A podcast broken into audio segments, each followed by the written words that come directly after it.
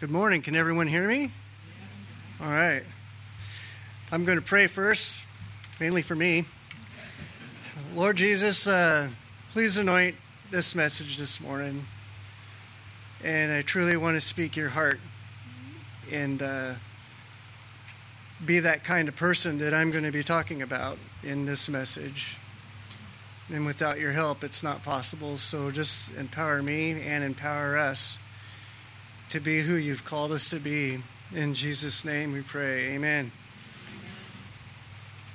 Well, Pastor asked me to preach on Acts chapter 7. And I love Acts chapter 7. And every time I tried to work on this message, um, I'd always come up with other scriptures, and then I ended up having so many post it notes in my Bible that I'm like, I don't know if I can get done an hour. And then I thought, well, I don't know if I can stretch it out to an hour. And so we'll just see where we land, huh? And the title of the sermon this morning is, is uh, Love Perfected.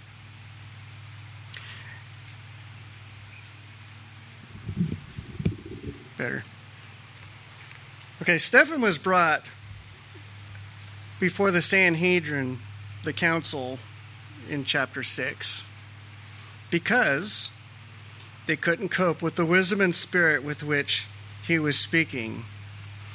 And then so accusers came forward to start false accusations, right? So in Acts chapter 7, Stephen addresses the council. And with a brief history lesson he gives them, that they would all agree upon what he's about to say. He's setting the stage for the other shoe to drop, as it were, because he's about to say something that they're not going to like. It's the truth.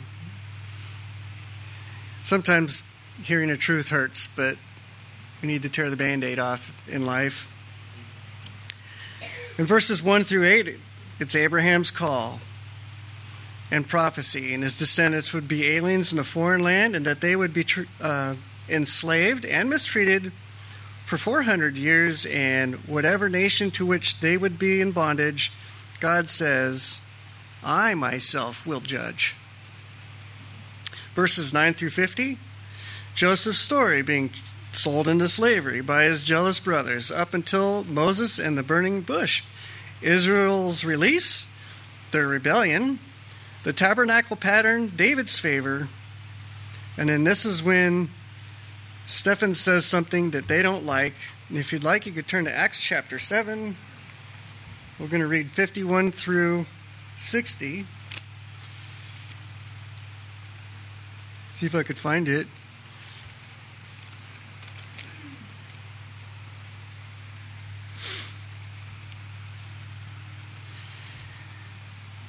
You men, he's talking to the council. You men who are stiff necked and uncircumcised in heart and ears are always resisting the Holy Spirit. You are doing just as your fathers did. Which one of the prophets did your fathers not persecute? They killed those who had previously announced the coming of the righteous one, whose betrayers and murderers you have now become. You who receive the law as ordained by angels, and yet did not keep it. Now, when they had heard this, they were cut to the quick, and they began gnashing their teeth at them, at him. But being full of the Holy Spirit, he gazed intently into heaven and saw the glory of God and Jesus standing at the right hand of God. And he said, Behold, I see the heavens open up and the Son of Man standing at the right hand of God, but they cried out with a loud voice and covered their ears and rushed at him with one impulse. And when they had driven him out of the city, they began stoning him. And with witnesses, and the witnesses laid aside their robes at the feet of a young man named Saul, who we all know as Paul. And they went on stoning Stephen as he called on the Lord and said, Lord Jesus, receive my spirit. And then he, falling on his knees, he cried out with a loud voice, Lord, do not hold this sin against them. And having said this, he fell asleep. Now, Stephen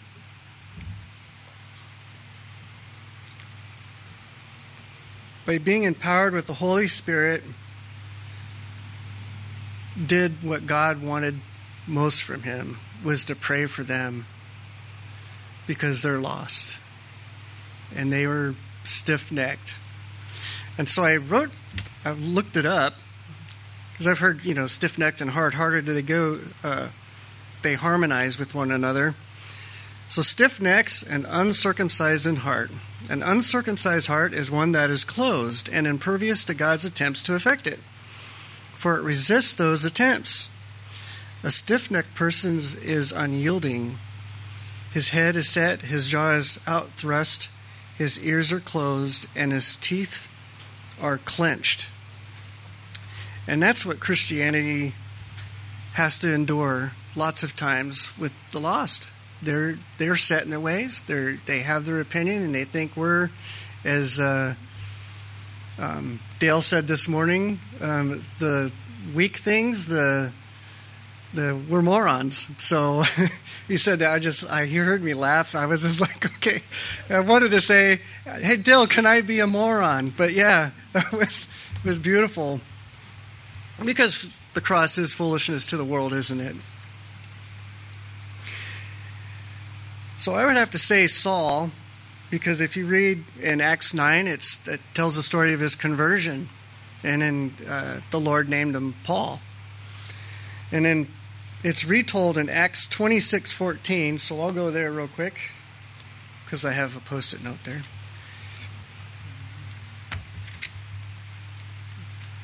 And he says, And when we had all fallen onto the ground, I heard a voice saying to me in the Hebrew dialect, Saul, Saul, why are you persecuting me? It is hard for you to kick against the goads, which he's resisting the Holy Spirit. And so many times the Holy Spirit speaks to our hearts about something, and we, ah, it's just, I don't, I'm not sure. And so, I resisted the Holy Spirit for a long time until I got saved. And I knew God was talking to me and bringing people into my life. But thankfully, someone must have been praying.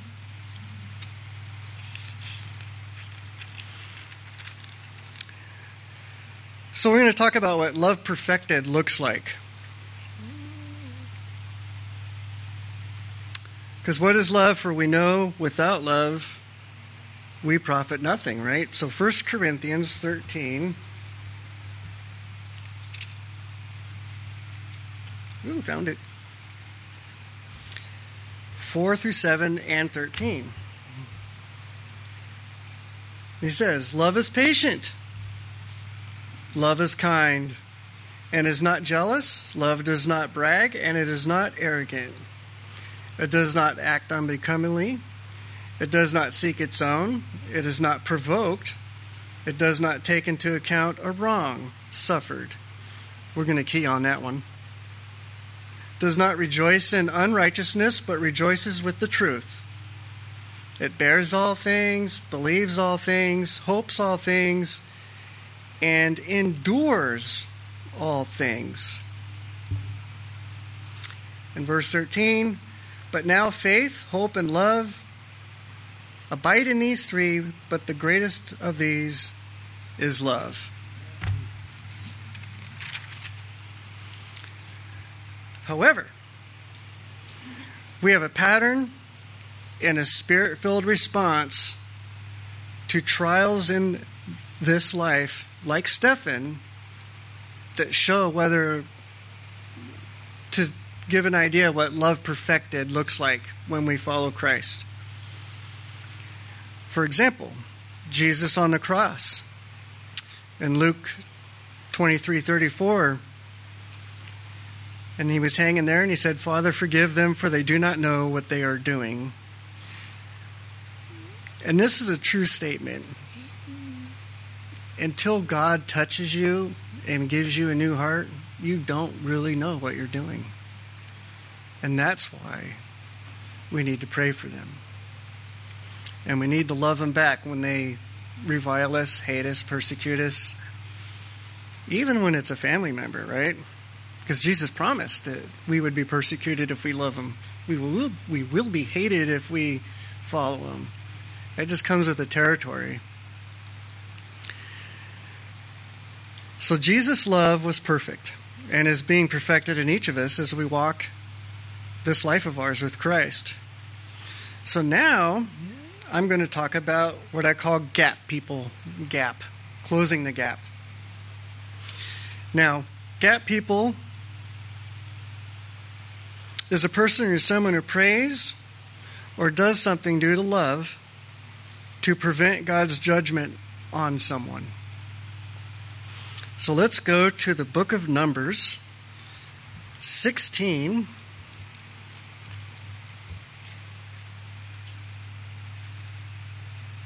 Almost there. Number 16, 41 through 50.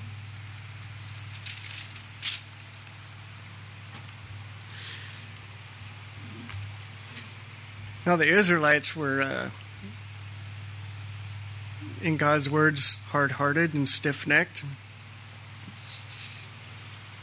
And they rebelled against Moses and Aaron, and they um, spoke against him. So, but on the next day, all the congregation of the sons of Israel grumbled against Moses and Aaron, saying, You are the ones who have caused the death of the Lord's people. It came about, however, when the congregation had assembled against Moses and Aaron, they turned towards the tent of meeting, and behold, the cloud covered it, and the glory of the Lord appeared. And then Moses and Aaron came to the front of the tent of meeting. And the Lord spoke to Moses, saying, Get away from among the congregation, I may cons- so that I may consume them instantly. Then they fell on their faces, and Moses said to Aaron, Take your censer and put it in the fire from the altar and lay incense on it and bring it quickly to the congregation and make atonement for them. For wrath has gone forth from the Lord, the plague has begun.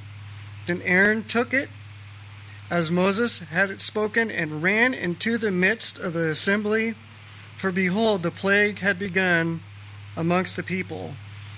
So he put on the incense and made atonement for the people and he took a stand between the dead and the living so that the place so that the plague was checked. But those who had died in the plague were 14,700 besides those who had died on account of Korah. Then Aaron returned to Moses at the doorway of the tent of the meeting for the plague had been checked. That's love. Wow that's bold. He boldly went basically before the throne of grace and pleaded on behalf of the people stop. Lord you you got to stop. You to help them. Open their eyes. And, and the lord re- relented. And uh, you know another example of a gap person which uh, mr french brought up that really stuck with me was mrs mcgrew. And um, without people like that, we're not going to um, see this country change like we need.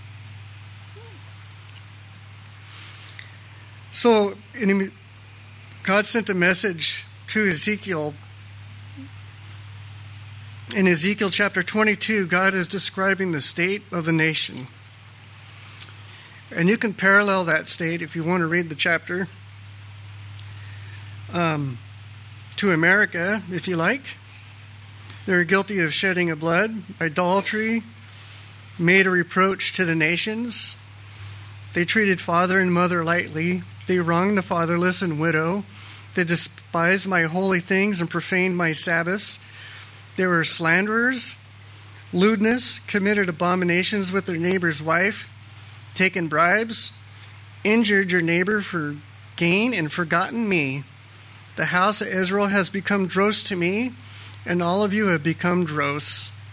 Her priests have made no distinction between the holy and the unholy, the clean from the unclean. Does anyone know what dross is? Now, when you're refining silver or gold, there's impurities in it. Now, I'm not 100% pure, made out of gold, but I know God's trying to get the dross out, right? But can you imagine God telling someone that no matter how much heat I put on you, no matter how much impurities I try, try to scrape off, that by the time I'm done scraping, there's nothing left but dross? That was, when, when I read that, I'm like, you're all dross. Not just people wise, as a, a volume of people, but in its entirety from top to bottom, all the way to the bottom of the that cylinder. And we're and every day we face trials in our lives that expose our hearts and our response, but it also with the whole help of the Holy Spirit, when we pray about those things, that the dross gets scraped off and then the gold is revealed.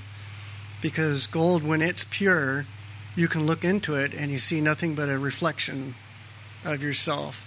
So when Christ is trying to clean us to the point where when he looks at us, he sees himself in us. That's wonderful stuff. So So in verse 30 of Ezekiel 22, God says, But I searched for a man among them who would build up the wall and stand in the gap, and we talked about gap people, before me for the land, so that I would not destroy it, but I have found no one. That must have been hard for Ezekiel to hear. John the Baptist was a in a way, building a wall, letting the people know, hey, repent, for the kingdom of heaven is at hand. He's trying to warn them. It's building a wall. The walls keep us safe, keeps the enemy out. So, how do we apply this to us today in its fullness and perfection? I'd say number one, Come to Jesus. Not only for our salvation, for He will be in you, be with you, and by the Holy Spirit fill you to accomplish the task at hand. So, what is our task? We're going to go to Matthew chapter 16.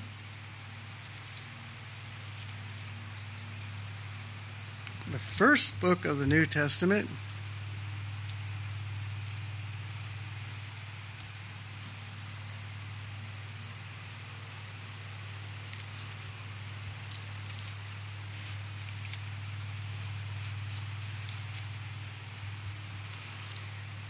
Matthew 16. Um,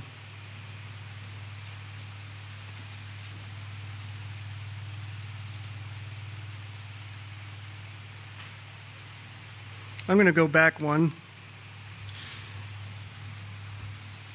Before we go to Matthew 16, I'm going to go to Job because I want to talk about Job for a minute.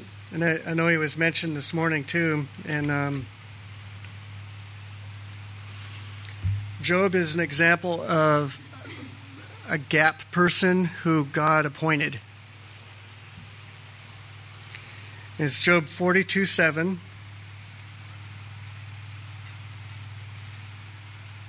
Through um, 9.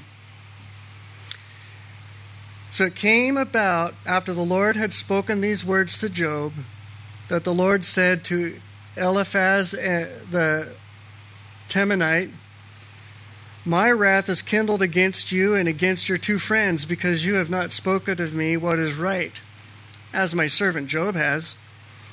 Now, therefore, take for yourselves seven bulls and seven rams, and go to my servant Job and offer up a burnt offering for yourselves.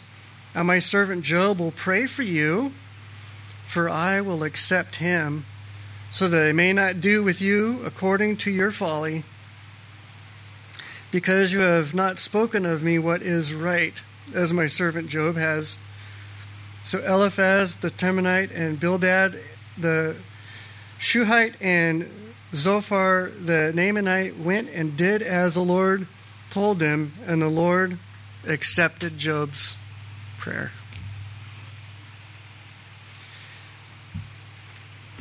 You know, that's almost, I love that scripture because it's um, justification. It's like God saying, hey, I really do want to have mercy on you and I'll have Job pray for you. And that's pouring hot coals on their head because of um, the shame they should have felt with what they said about Job. Okay. So Matthew 16, 24 and 25, that will be one of our tasks.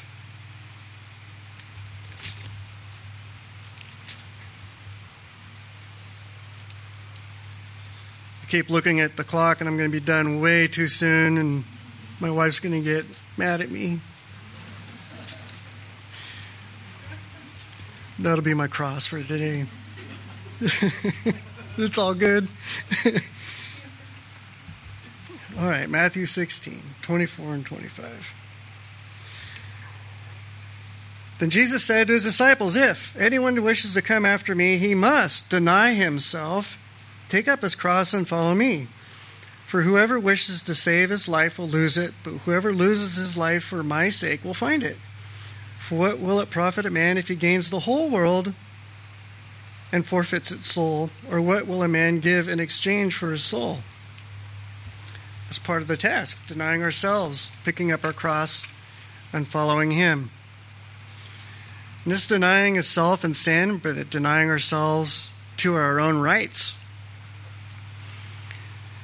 for in 1 Corinthians 9:27, but I, Paul saying, disciplined my body and made it my slave, so that I, after I have preached to others, I myself would not be disqualified. And number two, and part of this cross is found in Matthew 5.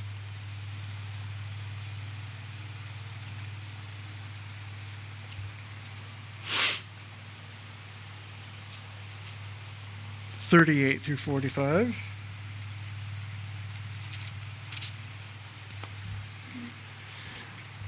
You have heard it said, an eye for an eye and a tooth for a tooth. But I say to you, do not resist an evil person. But whoever slaps you on your right cheek, turn the other to him also. If anyone wants to sue you and take your shirt, let him have your coat also. Whoever forces you to go one mile, go with him two. Give to him that asks of you, and do not turn away from him who wants to borrow from you. You have heard it said that you shall love your neighbor and hate your enemy. But I say to you, love your enemies and pray for those who persecute you so that you may be sons of your Father who is in heaven. For he causes the sun to rise on the evil and the good, and sends rain on the righteous and the unrighteous. For if you love those who love you, what reward do you have? Do not even the tax collectors do the same? If you only if you greet only your brother, what more are you doing than others? Do not even the Gentiles do the same? Therefore you are to be perfect, as your heavenly Father is perfect. Perfect in love. Perfect in love. Now, so, this act of love that we can do not only shows the world who we belong to, but it um, does something. I think it's spiritual, it could be supernatural, but it does something if God is trying to tenderize someone. And some people won't see it, just like the people that stoned Paul at the time, or um, Stephen at the time. But the, the hearts that are being tenderized, and we don't know who they are, these things do work. In Romans chapter 12,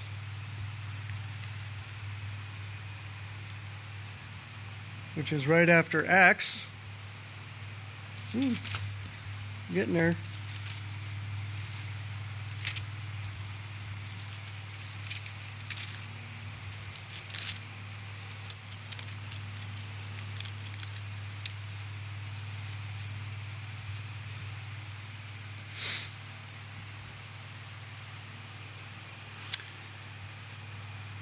Romans 12, 9 through 21. Let love be without hypocrisy. Abhor what is evil, cling to what is good. Be devoted to one another in brotherly love. Give preference to one another in honor, not lagging behind in diligence. Fervent in spirit, serving the Lord. Rejoicing in hope. Persevering in tribulation. Devoted to prayer contributing to the needs of the saints and practicing hospitality. And here we go. Bless those who persecute you. Bless and do not curse.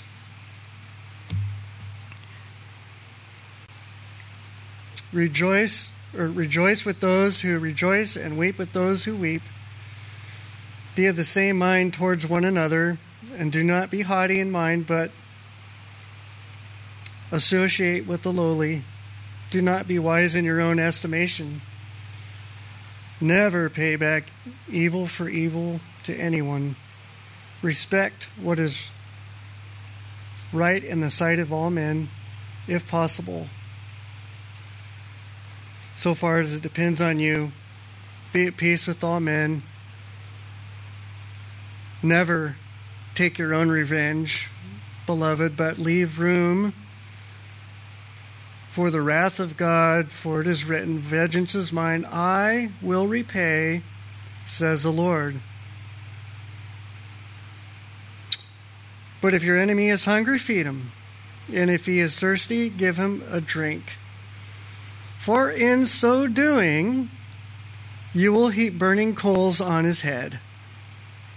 Do not overcome evil, but overcome evil with good all that to talk about hot coals. So I have three stories, maybe four. I'm looking at the clock. And this is how it works. And it parallels God's attitude, I hope. When I was a young boy, I think I wasn't in double digits yet, but it was um, something that God showed me that I had no idea. I wasn't a believer even though at that young age I believed in a God, but I wasn't raised in a godly home. Um, it was Christmas time. I've probably told this story before, but it was Christmas time and we went to Grandma's house. And what little boy doesn't go into Grandma's house at Christmas Eve and sees the tree and is already doing which one of those is mine? Which one of those presents is mine? Little did I know that and you women can relate to this, maybe. I don't know. But my mom and my grandma had a feud going on. And my grandma thought she can get at my mom. And so when the presents came out, I was given a big box of used underwear. All to hurt my mom. And this little boy looked down at that and I looked at my grandma and I was had this confused look on my face and I still see my mom's face standing behind my grandma in her big easy chair and the, my mom had a face of horror and pain and it's like I know what to do. And I went up and I gave my grandma a hug and I said, Thank you, Grandma. I love you. Merry Christmas. And my grandma's like, What's that for? And I stopped an entire pattern of blow up. My, my grandma meant for evil turned to good. Because that act, I know, put hot coals on my grandma's head. and it did something else, too. We got in the car to go home, and before my dad can finish backing out of the that, that trailer park, he put it in drive, and my mom turned and looked at me straight in the eye, and she says, "Howard, I am so proud of you." And she goes, Yelmer, that's my dad, we're getting Howard ice cream. I didn't know what I had done. I had no idea. But I knew I was getting ice cream. so when we, we do, even unbeknownst to me at the time, but we do what Christ requires of us, even though it could be hard, there's stuff going on in the realm, the spirit realm, that, you know, we're touching hearts. And and my grandma got the hot coals, and God bless her, you know, she just did what she did because this is get. I, who knows what they were arguing about? I, I don't care. I was just a kid. I was getting ice cream. Another story, and I found this out years later. I didn't hear about it at the time, but it was because of my me and my wife were just married, and we'd go to my parents' house and and um, I have an older brother. He's 12 years older than me and a lot smarter. And um, I always looked up to him, still do. But apparently, every time they would come over, they always talk bad about me and my wife because the decisions we were making and who knows what it was. And I didn't know it. But it bugged mom. And God hears us when we talk about people. And and years later, my my mom told me she goes, you know, because I started bringing my mom to church, and she goes, you know, when your brother and his wife would come, and every time they came to our house, they would talk bad about you and and Marie. And she says, I couldn't take it anymore. So one day, when they started just bad mouthing you, they said, Did you know that every time Howard and Marie comes here, all they say is good things about you because they love you? Hot coals, hot coals came because why? God's working on their heart too. And uh, and my brother's a Christian now. Nothing I did. It's something the work of the God, the Holy Spirit. I got 22 minutes. and so I was engaged before I met my wife to a different person. And uh, and uh, we were engaged for I don't know a couple years. And I was a brand new Christian and we'll call it baby Christian. I think it became an adult Christian at 60. And uh, things, the Holy Spirit was really working on me. And I broke off the engagement and let her keep the ring and everything. And it caused so much grief and turmoil. And her dad called me up and laid into me and he said some of the meanest things about me, my family, my brother, my Christianity. How could you be a Christian and do this, all that stuff? And all of a sudden, I just said, Floyd, stop, please stop. I want to tell you something. And he's like, What? And I go, I mean this when I say this. I love you. and I still care about you, but I can't marry someone who I feel the Lord's telling me not to. And that ended it. It was like he didn't have any he didn't know what to say. He's just he wanted me to argue back. He wanted me to defend myself. He wanted me to be like him. Because people are comfortable with people like them. They can relate to someone reacting a certain way, but it's foolishness to them when we respond the way Christ would.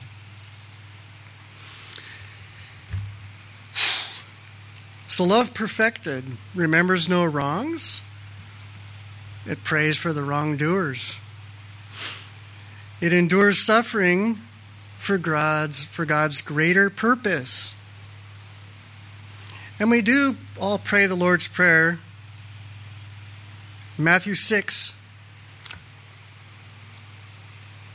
9 through 13.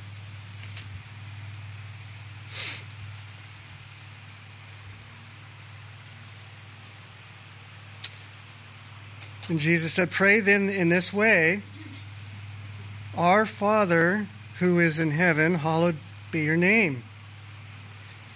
Your kingdom come, your will be done on earth as it is in heaven. Give us this day our daily bread. Here we go. And forgive us our sins or debts as we also forgive our debtors. Do not lead us into temptation, but deliver us from the evil one. And I love this version of it. For yours is the kingdom and the power and the glory forever and ever. Amen. And we've prayed this many times in this church, probably every week or it's mentioned every week for last few years, Second Chronicles 7:14. If my people who are called by my name will humble themselves, pray, seek my face, face, turn from their wicked ways, then I will hear from heaven. Well, humbling ourselves also includes accepting what God throws our way and being the kind of person He needs us to be in that hard situation.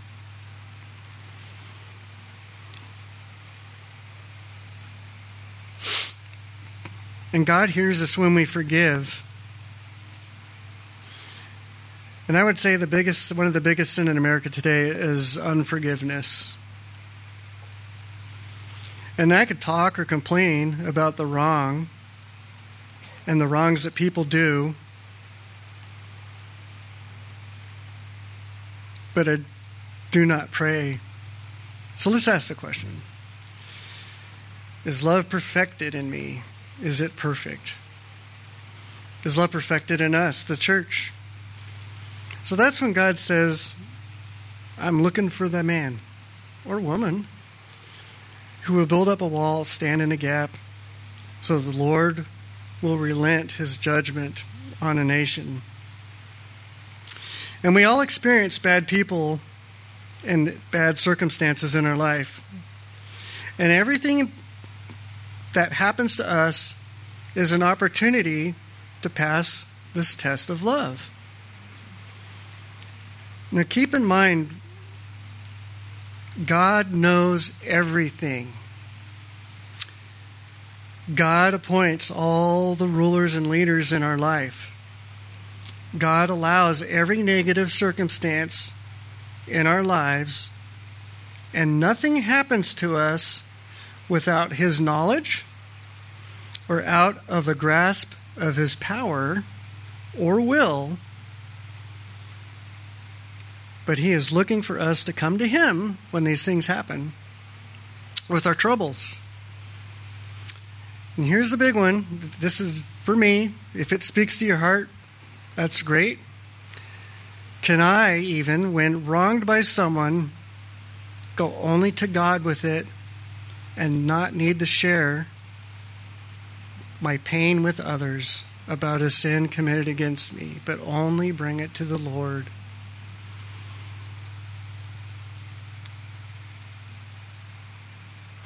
I'm going to contrast love for you, the opposite of love. Go to Luke chapter 9.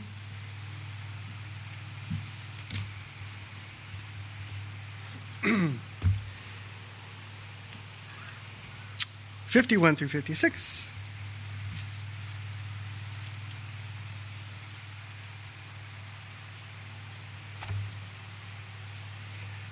When the days were approaching for his ascension, he was determined to go to Jerusalem.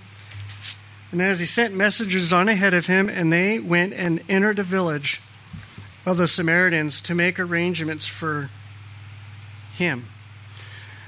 But they did not receive him because he was traveling towards Jerusalem. And when his disciples, James and John, saw this, they said, Lord, do you want us to command fire to come down from heaven and consume them? But he turned and rebuked them and said, You do not know what kind of spirit you are of, for the Son of Man did not come to destroy men's lives, but to save them. And they went on to the other village. So when we see evil, do we pray for their salvation, for God to save them, or do we pray against them? So that's the contrast. 14 minutes. Matthew 18, 21 through 35.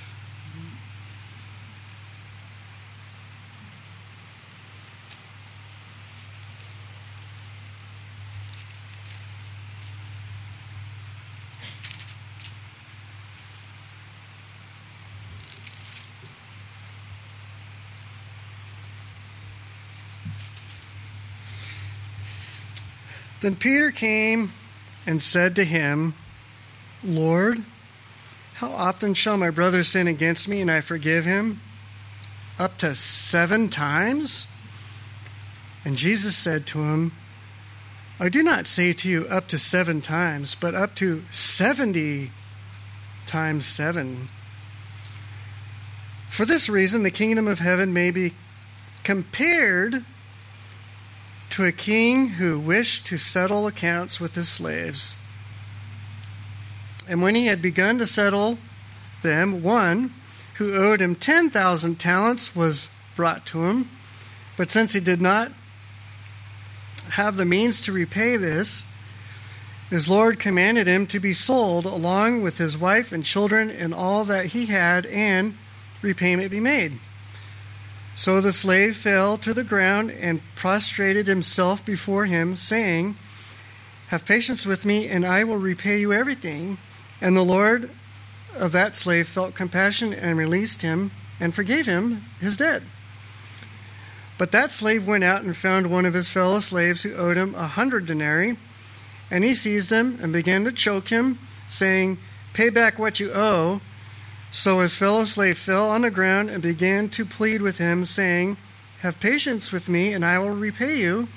But the but he was unwilling and went and threw him in prison until he should pay back what he was owed.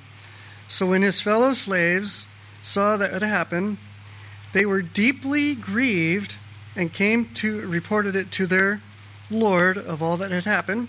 And then some Summoning him, the Lord said to him, You wicked slave, I forgave you all that debt because you pleaded with me. Should you not also have had mercy on your fellow slave, at the same way that I had mercy on you? And his Lord, moved with anger, handed him over to the torturers until he should repay all that he was owed him. My heavenly Father will also do the same to you if each of you does not forgive his brother from your heart.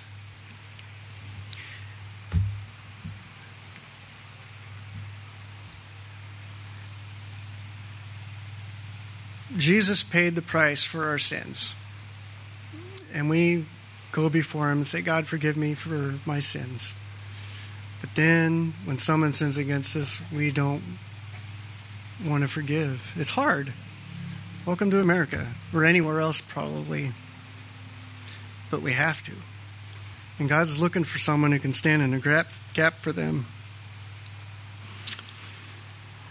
So, my prayer for us is that we forgive others from our heart. We bless those who persecute us from our heart.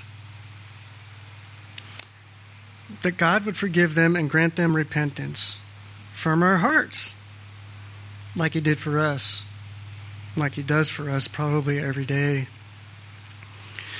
I pray, Lord, and this is my prayers, I pray knowing, Lord, that what happened to me hurts. This situation is painful. Please help me to accept your sovereignty, your will in this, and to embrace your knowing what is good for me and for those around me. I pray I don't fail you in not loving others as you love both me and them. And I pray that we would consider it all joy when facing trials. That when enduring the refiner's fire of God's sovereignty, that when all the dross of our life, attitudes, and seeking our own will is scraped off, that God finds the pure gold he desires and deserves. I know there's a lot to absorb there. But if you and me can boil it down to a couple of few things, to love God is to hate sin and love sinful people.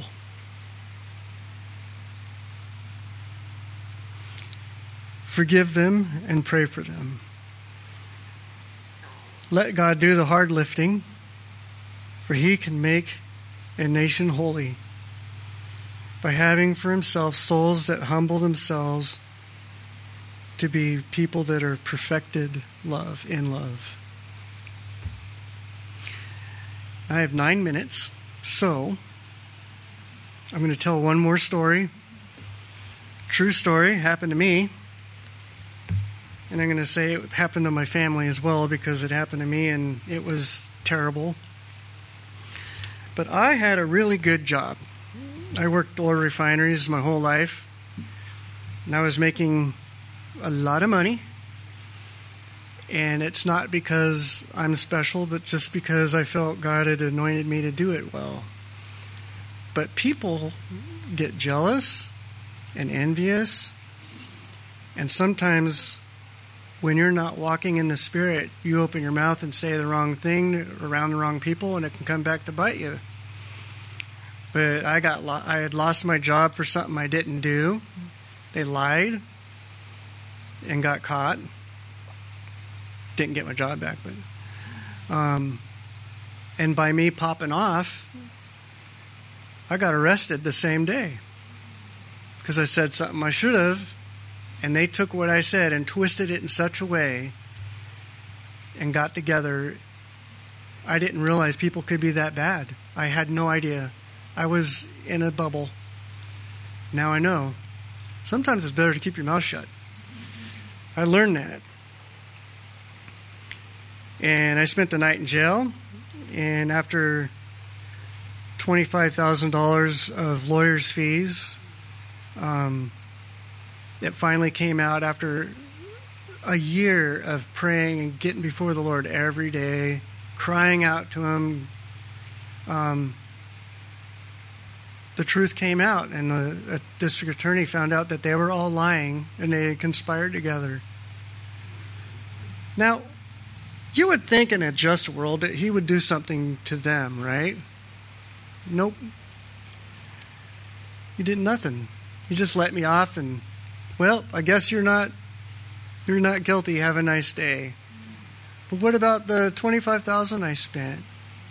Well, that's just how the justice system works, you know. And my lawyer came to me and he said, Howard, we have them. We can sue them and I this is this is like a deal from the devil in my opinion. It's like, hey, he says, I can I will not charge you anything. I will not charge you anything. I am going to sue them free of charge, and all the money that we get, we'll just split 50 50 and you don't even have to come to court, I guarantee you at least 50 grand without even coming to court. They're, they're going to want to pay. He says, I have them. I have them left and right, upside down, and inside and out. And the Holy Spirit said to me, Aren't you going to forgive them? Or are you going to go to court and get your reward now? Or to get your reward in heaven? And so I told my lawyer that I, I am choosing to forgive them. And his jaw hit the floor so hard. He's like, What? But it didn't make sense to him. It was foolishness to him to be that guy. After all I went through, imagine what Joseph went through and had to say, I forgive you. God did this for a reason. And I don't know the full reason of what, I don't have that 2020 hindsight of all that I went through six years ago. But I know that God has a plan, and I know that He loves me. And I also know He loves those that did to me what they did. And so I, every time the enemy tries to bring those thoughts up in my mind about how much they hurt me, I thwart his plans by occupying my mind with those people, by praying for them. And I had to keep telling myself, I have to mean this from my heart. God, save them. Fill them with your spirit. Wouldn't that be awesome if one of them saw me on the street and says, Howard, I got saved. I'm a Christian now. That would be awesome. And I know angels in heaven would be rejoicing every time someone comes to Christ. And so, with that, I'm in my grace period now, so I will finish. Lord Jesus, I just ask you to bless everyone here today and that you would all mold us into your image for your glory because you're the one that deserves it, and you're the one that empowers us to be that guy that says, I forgive them, I'm going to pray for them, because we can't do that in our own strength. I just ask that you bless all our family, and that anyone who's has a friend or family member that's not saved, I ask that you would save them and have them get to know you. In Jesus' name we pray. Amen.